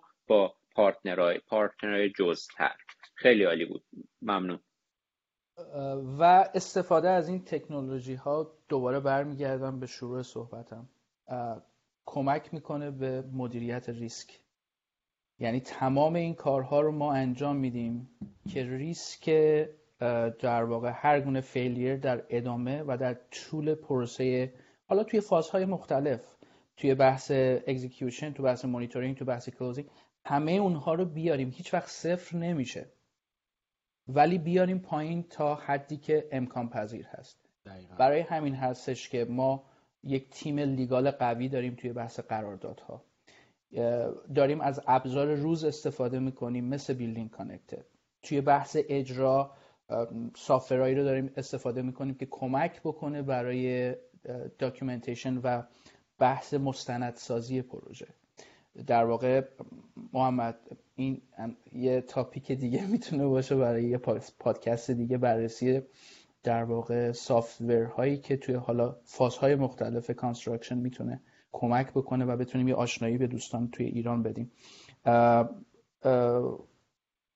پس همه این ابزار به تو کمک می‌کنه که ریسکت رو بیاری پایین. بعد از حالا pre-construction میریم توی فاز اجرا و در واقع selection تیم اجرایی رو بخوای انتخاب بکنی. تفاوت عمده ای که توی ایران و آمریکا هست توی ایران در واقع افرادی با سمت های مختلف توی کارگاه هستن توی پروژه هستن که میشه اونها رو consolidate کرد میشه اونها رو ترکیب کرد و یک job description جدید نوشت و یک نفر اون کار رو انجام بده. به صورت در واقع تیم هر پروژه‌ای توی زمان مناقصه بسته میشه. به استافینگ چارت داریم ما و مبنا استفینگ چارت مبنای اوورهد شما برای اون پروژه هست. که با توجه به پیچیدگی پروژه با توجه به مبلغ پروژه با توجه به زمان پروژه میان و افراد رو اساین می‌کنن. به صورت خاص توی امریکا مدیران پروژه‌ای که nominate هستن یه پروژه رو شروع بکنن از پروسه pre-construction involve میشن. و در واقع زمانی که شما داری اون استراتژی های اولیت رو برای اون پروژه تعریف می‌کنی که بخوای یه مناقصه شرکت بکنی و cost analyze بکنی مدیر پروژه توی اکثر پروژه هایی که حالا در واقع من دیدم و involve بودم توی بحث estimate مدیر پروژه به نوعی involve هست و نظرات خودش رو میگه. حتی superintendent و اون کسی که قرار توی field کار رو اجرا بکنه توی آیتم هایی که به صورت self-perform قرار انجام بشه نظر میده و estimate ها رو بررسی می‌کنه.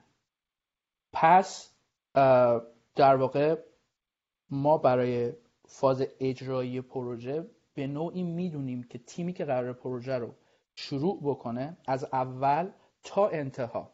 چون یه سری در واقع supporting هم از دفتر مرکزی یا corporate ما می‌گیریم. مثل scheduling مثل در واقع safety مثل در واقع cost management team یا legal team حتی IT اینها support هایی هستن که توی در واقع staffing chart و staffing plan ما توی ابتدا دیده میشن و برای هر کدوم از اون estimate هایی که ما داریم میایم و یک ردیف بودجه براشون تعریف می‌کنیم. در واقع برای شروع به نوعی ما ساختار در واقع تیمی پروژه رو می‌دونیم و همونجوری که بهت گفتم توی ایران کار خیلی خوب و نوعی که توی کیسون انجام می‌شد بحث چارتر بود یا منشور پروژه. که اومده بود خط مشی پروژه یا اهداف پروژه رو از نقطه صفر تا نقطه انتهایی توی چارتر مشخص کرده بود. یه بخشی داشتیم بحث, بحث ریسک بود که در واقع توی چارتر میومد ریسک ها رو چیز می‌کرد در واقع ارائه می‌داد و راهکار رو هم برای اون مدیریت ریسک توی اون چارتر می آوردیم الان توی کلارک جدا از اون در واقع چکلیست صد روزه که خدمتتون عرض کردم ما پراجکت پلان پرزنتیشن داریم توی دو فاز. که محمد می‌تونه به من کمک بکنه توی این قضیه. زمانی که یک پروژه رو یک تیم اجرایی می‌خواد شروع بکنه قبل از شروع پروژه برای حالا در واقع vice president یا senior vice president اون division خاص اون تیم اجرایی میاد توی چهار تا یا پنج تا فاز مختلف پروژهش رو present می‌کنه قبل از اینکه شروع به کار بشه. توی بحث staffing هست توی بحث بررسی ریسک هست توی بحث purchasing هست. purchasing و cost management و آخرین موردی هم که بررسی می‌کنن بحث در واقع ریسک هست. و هر پروژه قبل از اینکه شروع بشه یک دفعه برای حالا اون high level management present میشه و project plan ت بعد از من فکر می‌کنم 6 ماه در واقع اون مبانی که در ابتدای کار present کردی assess میشه و در واقع اون vice president or senior vice president شما بعد از 6 ماه میاد و پروژه رو ارزیابی می‌کنه یعنی جدا از اون که شما یک در واقع سیستم ارزیابی صد روزه داری منی که حالا مثال می‌زنم من که vice president نیستم. منی که vice president هستم میام و در واقع می‌بینم که چقدر این پروژه انحراف داره یا چقدر نزدیک به اون در واقع چیزهایی که از ابتدا براش برنامه ریزی شده بوده. این در واقع توی فاز آغازین پروژه هست که در واقع اتفاقی که میفته شباهت ها و تفاوت اتفاقایی که توی امریکا میفته. همینجور در واقع ساختاری رو توی کیسون هم ما داشتیم.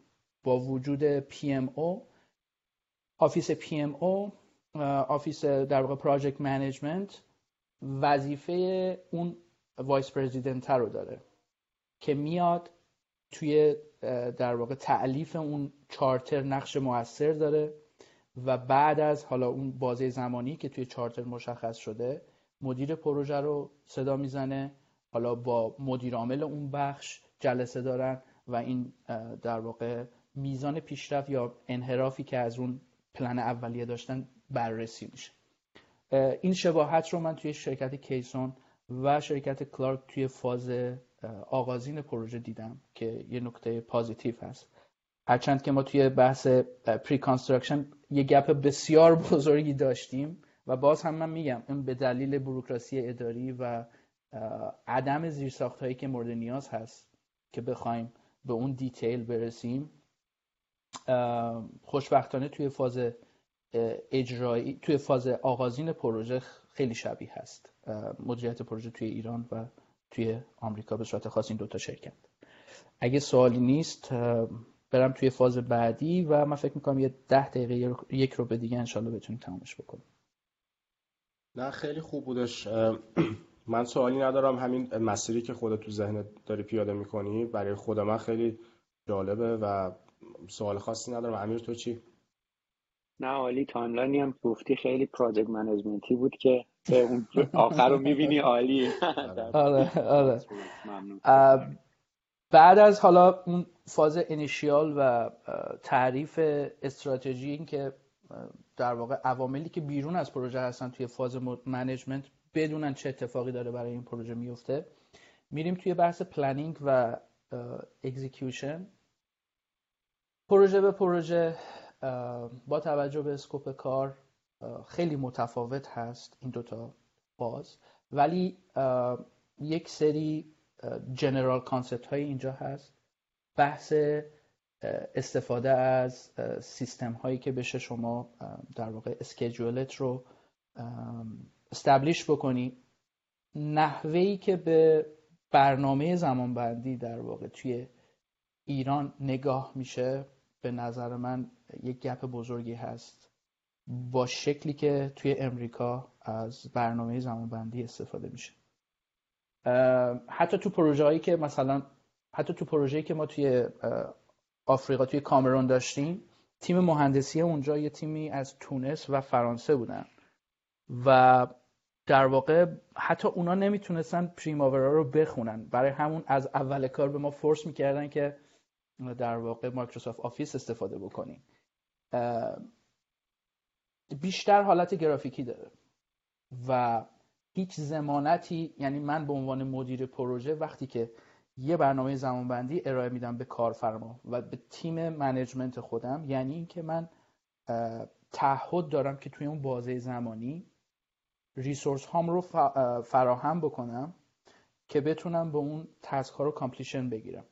ولی توی ایران یه چیزی ارائه می‌شد که نشون بده. شروع پروژه اینه پایان پروژه اینه و کسی به اون شکل به صورت دقیق وارد نمی‌شد که مثلا برنامه های حالا فور ویک لوک داشته باشی یا مثلا برنامه سه ماه آیندت رو هفتگی بررسی بکنی. به اون شکلی که اینجا دقیق بررسی میشه اونجا نبود. و همونجور که عرض کردم خدمتون در ابتدا امیر شما سوال پرسیدی برنامه زمانبندی مبنای پرداخت تو خواهد بود. پس up کردن و واقعی بودن این برنامه زمانبندی می‌تونه یه ابزار برد برد باشه. برای منی که پیمانکار هستم و برای تویی که کارفرما هستی.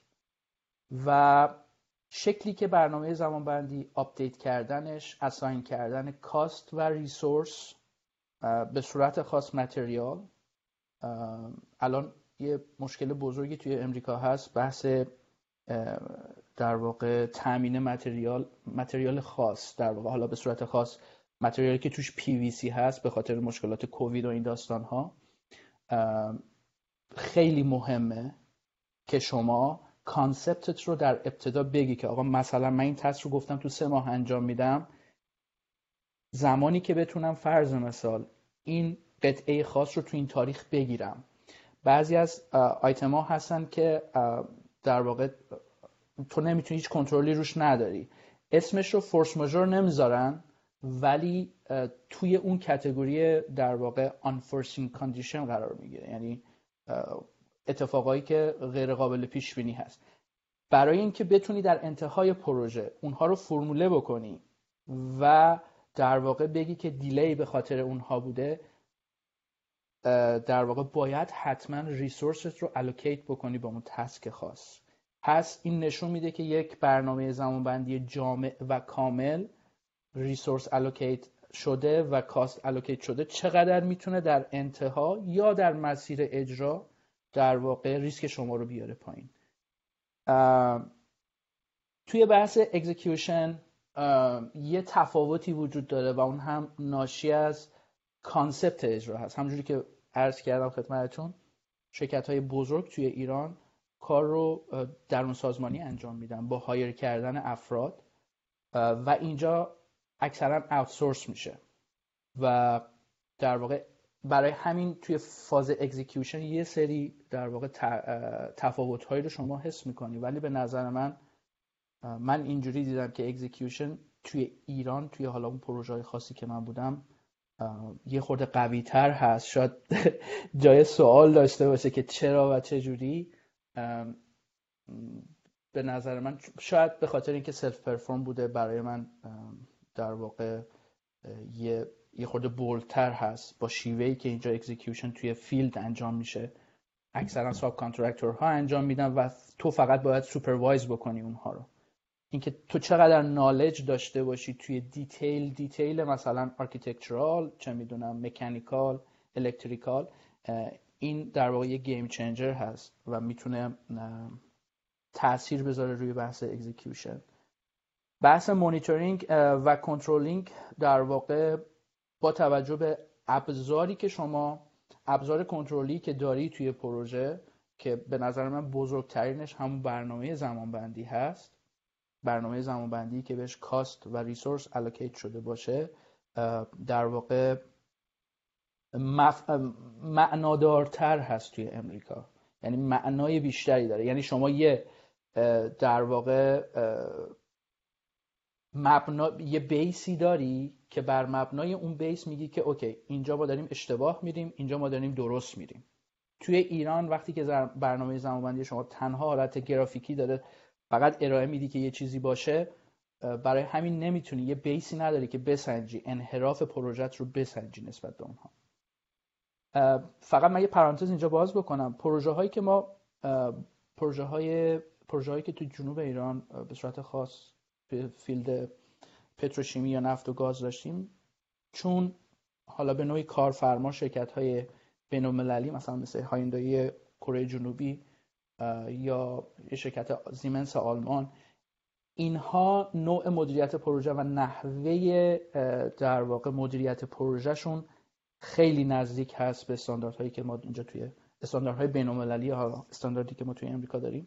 برای همین نحوه scheduling monitoring و controlling توی اون پروژه های خاص فرق می‌کنه. من فقط می‌خواستم یه پرانتز باز بکنم که این نکته رو هم مطرح بکنم. توی بحث آخرمون که در واقع حالا closing پروژه باشه نقش سافتورها و ابزاری که شما توی طول حیات یک پروژه استفاده می‌کنی نقش حیاتی و کلیدی پیدا می‌کنه. اینکه چجوری بخوای یه پروژه رو ببندی و اختتامش بدی این رو باید روز اول توی اون چارترت ببینی. حتی هایی که اینجا قراره توی یک پروژه استفاده بشه توی اون چکلیست صد روزه یا توی اون project plan presentation شما ارائه میشه. و دیده میشه توی همون روز اول. و خیلی نقش کلیدی بازی می‌کنه گزارش های روزانه. روزانه به صورت این که میگم گزارش های روزانه ما یه software ی رو داریم که هم کار field management رو انجام میده هم کار administrative یا حالا کار در واقع RFI submittal management رو انجام میده. یه پکیج کاملی هست. همونجوری که عرض کردم من فکر می‌کنم باید یه پادکست فقط برای اون software ها بذاریم. یه gap بزرگ دیگه اینجا تو فاز closing هست. بحث در واقع درس آموخته های یک پروژه که بخوای اون رو save بکنی که برای پروژه هایی که شبیه هستن در آینده می‌خواد استفاده بشه. اینجا اصولا یک questionnaire form داریم ما حالا توی civil division که کالیبره شده هست و در واقع ده تا سوال توی اون هست. که مدیر پروژه و superintendent at the end of the day میان و اون رو questionnaire رو پر می‌کنن و lesson learned ها یا تجربیاتی که داشتن توی هر کدوم از فازهای اجرایی پروژه در واقع document می‌کنن.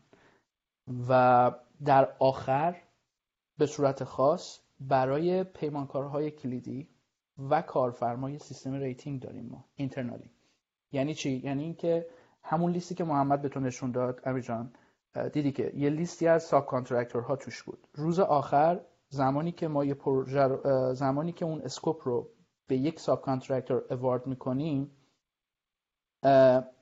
این subcontractor در واقع مانیتور میشه از ابتدا نحوه عمل کردش تا انتهای پروژه. چقدر claim کرده چقدر دنبال change بوده. آیا به اون زمانهایی که داده پایبند بوده یا نه؟ برای اون subcontractor خاص در انتهای پروژه ما یه سیستم rating از صفر تا ده داریم. و اون subcontractor یه نمره ای رو می‌گیره در انتها. خود کارفرما هم در انتها از دید تیم اجرایی یه نمره ای رو می‌گیره. این نمره ها مبنای استفاده اون subcontractor خاص توی پروژه بعدی و نمره که کارفرما می‌گیره هم مبنای اینکه آیا ما دنبال پروژه جدید و تحت حالا تحت اجرایی بودن حالا یا تحت در واقع منیجمنت این کارفرما با بریم یا نریم. این در واقع یکی از بزرگترین گپ هایی هست که من می‌تونم اشاره بکنم توی ایران و آمریکا. که هیچ سیستم نظارتی در انتها یا سیستم انتقال تجربه یا در واقع لسن لرن وجود نداره. یا اگر هم وجود داره سیستمی نیست که نفر بعدی بتونه ازش استفاده بکنه یا بدونه که یه همچون چیزی توی در واقع کورپریت هست. من فکر می‌کنم که به نوعی جان. بحث آخر تو من اضافه بکنم. یه جورایی یه تفاوت خیلی بزرگیه که خود من هم ابزرو کردم و نه تنها تجربیات و همون lessons learned بلکه در به صورت کلی استفاده از اطلاعات برای بهتر شدن.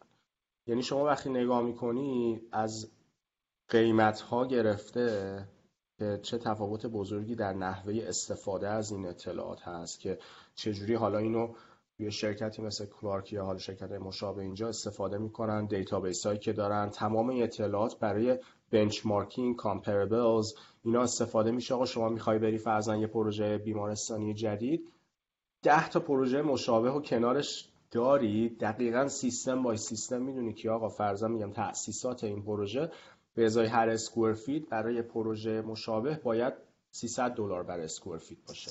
و این خیلی به شما کمک می‌کنه که آقا بدون این قیمتی که من الان دارم میدم آیا قیمت مناسبیه؟ آیا اصلا تو range ه؟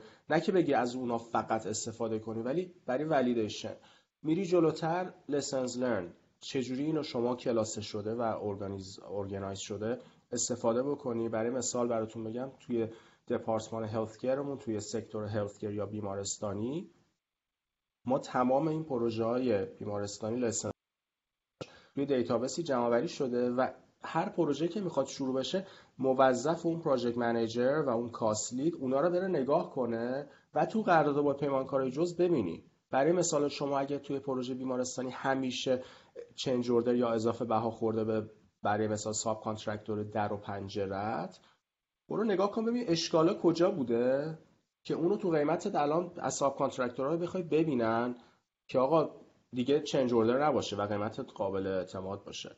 حالا شما برو تو بحث BIM یا virtual design construction گرفته خود technical خیلی جای پیشرفت وجود داره ولی واقعا خیلی بهتر من می‌بینم. یه gap بزرگی وجود داره بین جوری که اینجا از اطلاعات استفاده می‌کنن و جوری که تو ایران از اطلاعات استفاده میشه. ممنون محمد که کامل کردی. جانم. قربون فکر می‌کنم بریم سراغ سوالا. اگه موافق باشی اگه چیزی ندارید حرفاتو تموم کرده باشی. فکر می‌کنم کاور کردم اون در واقع سرفصلایی که برای خودم نوشته بودم کاور کردم. بله اگر سوالی چیزی هست بفرمایید خدمت. یه سوال خود من دارم. حالا یه یکی دو سوال بچه ها پرسیده بودن یکیشو جواب بدید. یه سوال فکر می‌کنی که اگه یک نفری که حالا ایران کار می‌کنه حالا دانشجو یا نه به صورت حرفه‌ای کار می‌کنه اگه بخواد به فکر مهاجرت باشه حالا توی سیستم دیگه مثل آمریکا کانادا و اینها چه چه بخشایی رو باید تقویت بکنه تو خودش؟ آیا software آیا بحث soft skill آیا certificate بخواد بگیره؟ یا چیز دیگه به ذهنت میاد؟ خیلی دوست دارم اینو از نگاه تو بشنون بچه ها سوال خیلی خوبی رو پرسیدی. من با توجه حالا به تجربیات محدود خودم میگم. برای مهاجرت به تب زمانی که شما مهاجرت می‌کنی و می‌خوای از یه سیستم کاری دیگه به یه سیستم کاری در واقع متفاوت جوین بشی یه سری شاک ها و یه سری تفاوت ها در واقع قابل تصور و قابل پیش بینی هست. توصیه که من به دوستان دارم این هستش که سعی بکنن تمام فازهایی که حالا ما صحبت کردیم رو به نوعی اینوالو باشن یا حداقل یه تجربه کوچیکی داشته باشن. توی امریکا به صورت خاص روحیه مولتی تاسک بودن.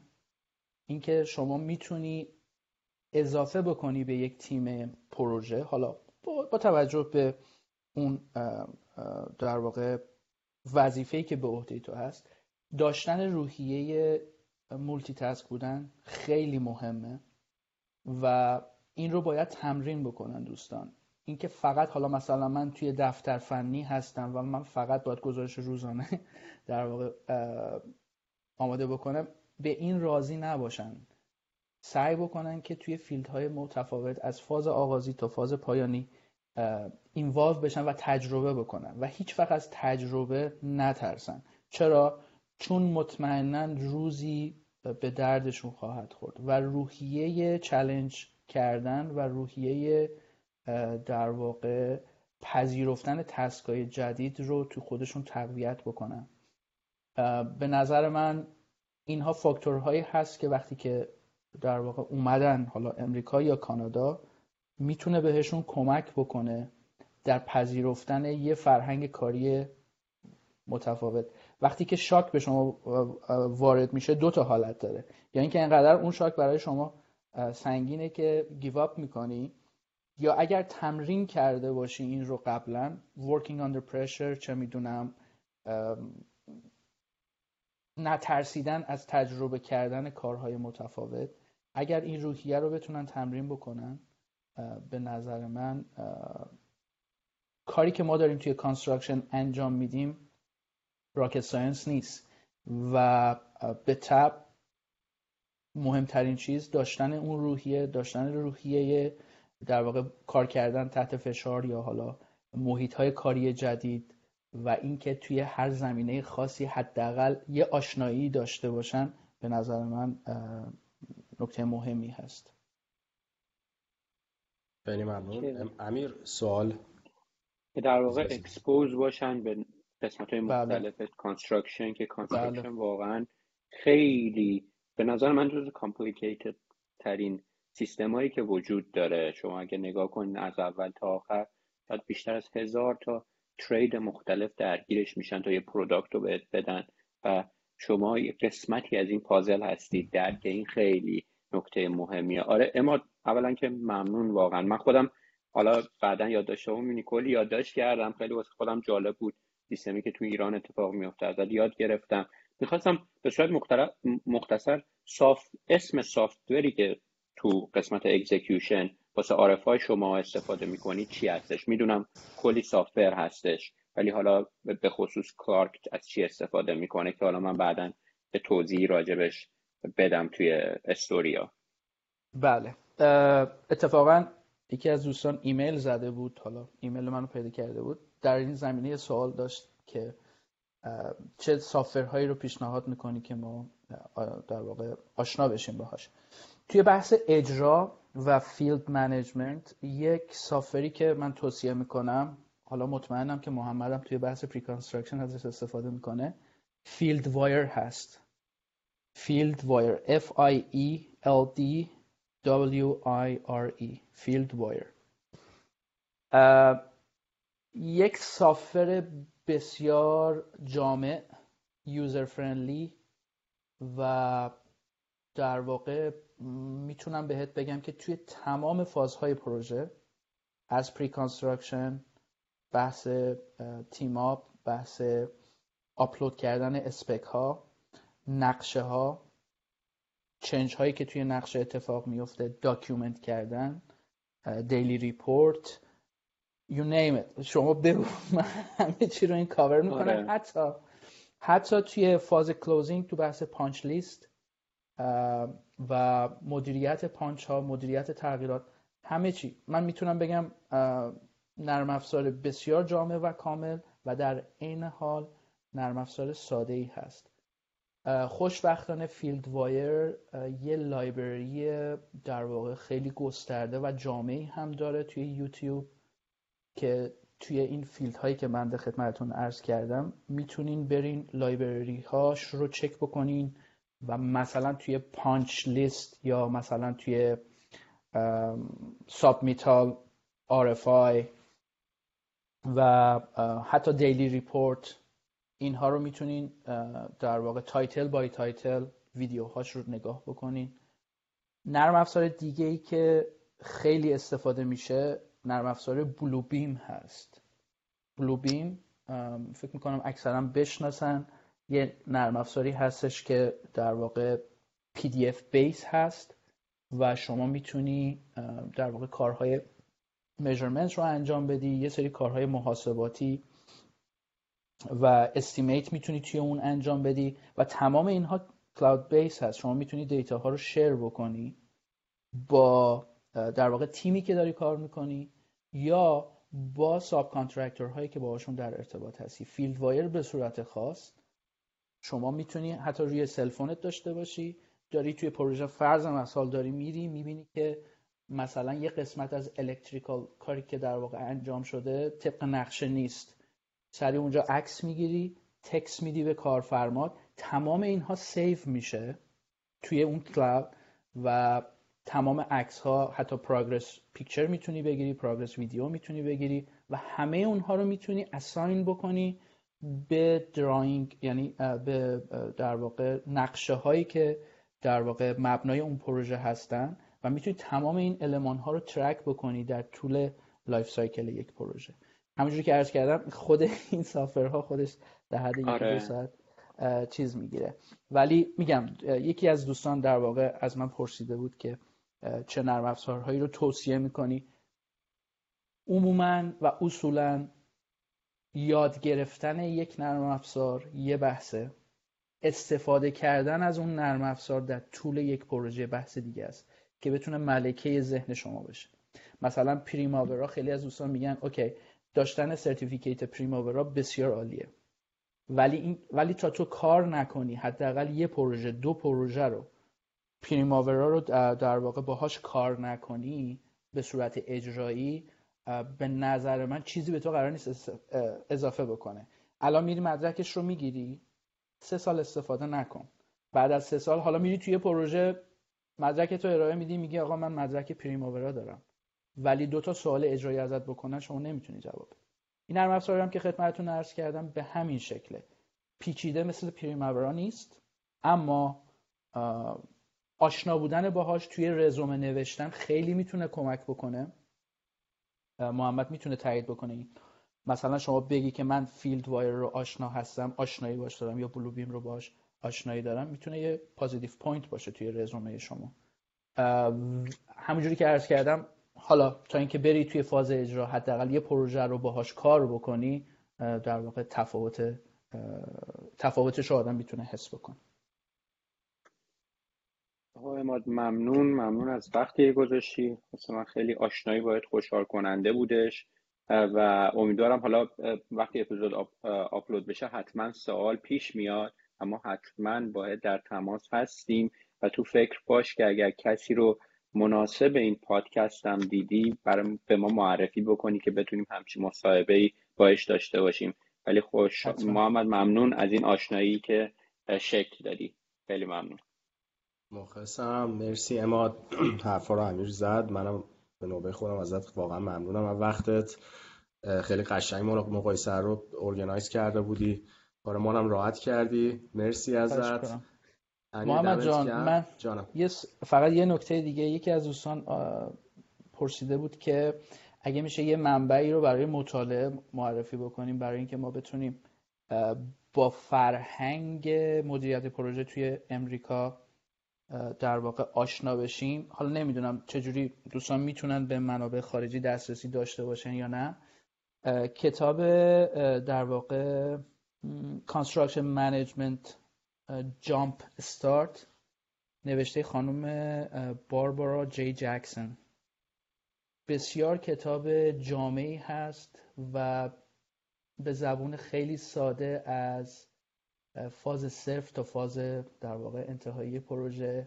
حتی همون بحث های قراردادی اسمال بیزینس ها تمام اینهایی که ما تجربی اینها رو یاد گرفتیم برای دوستانی که دوست دارن آشنا بشن این کتاب رو تهیه بکنن. یک دید کلی در واقع از فرهنگ مدیریت پروژه بایدها و نبایدها بهشون میدم. خیلی ممنون. ممنون که گفتی من یادم رفت اون سوال پرسم. مرسی که یادآوری کردی. خواهش می‌کنم. از همه رفقای گل مخاطبان عزیز مدیر مدیر ساختم تشکر می‌کنیم بابت وقتشون و امیر اگه صحبتی نداری؟ نه خیلی عالی بود. اما فقط خیلی جالب بود این کتابو گفتی. اتفاقا یکی از رفرنس های کلاس من هستش و اتفاقا کردم توی اینستاگرام هم هستش که از این کتاب استفاده می‌کنم. واقعا تایید می‌کنم حرف تو. خیلی عالی. ممنون تو. مرسی. روز همتون بخیر. مرسی. روزتون بخیر. شبتون بخیر. قربان شما. تا اپیزود بعد. خدا نگهدار. خدا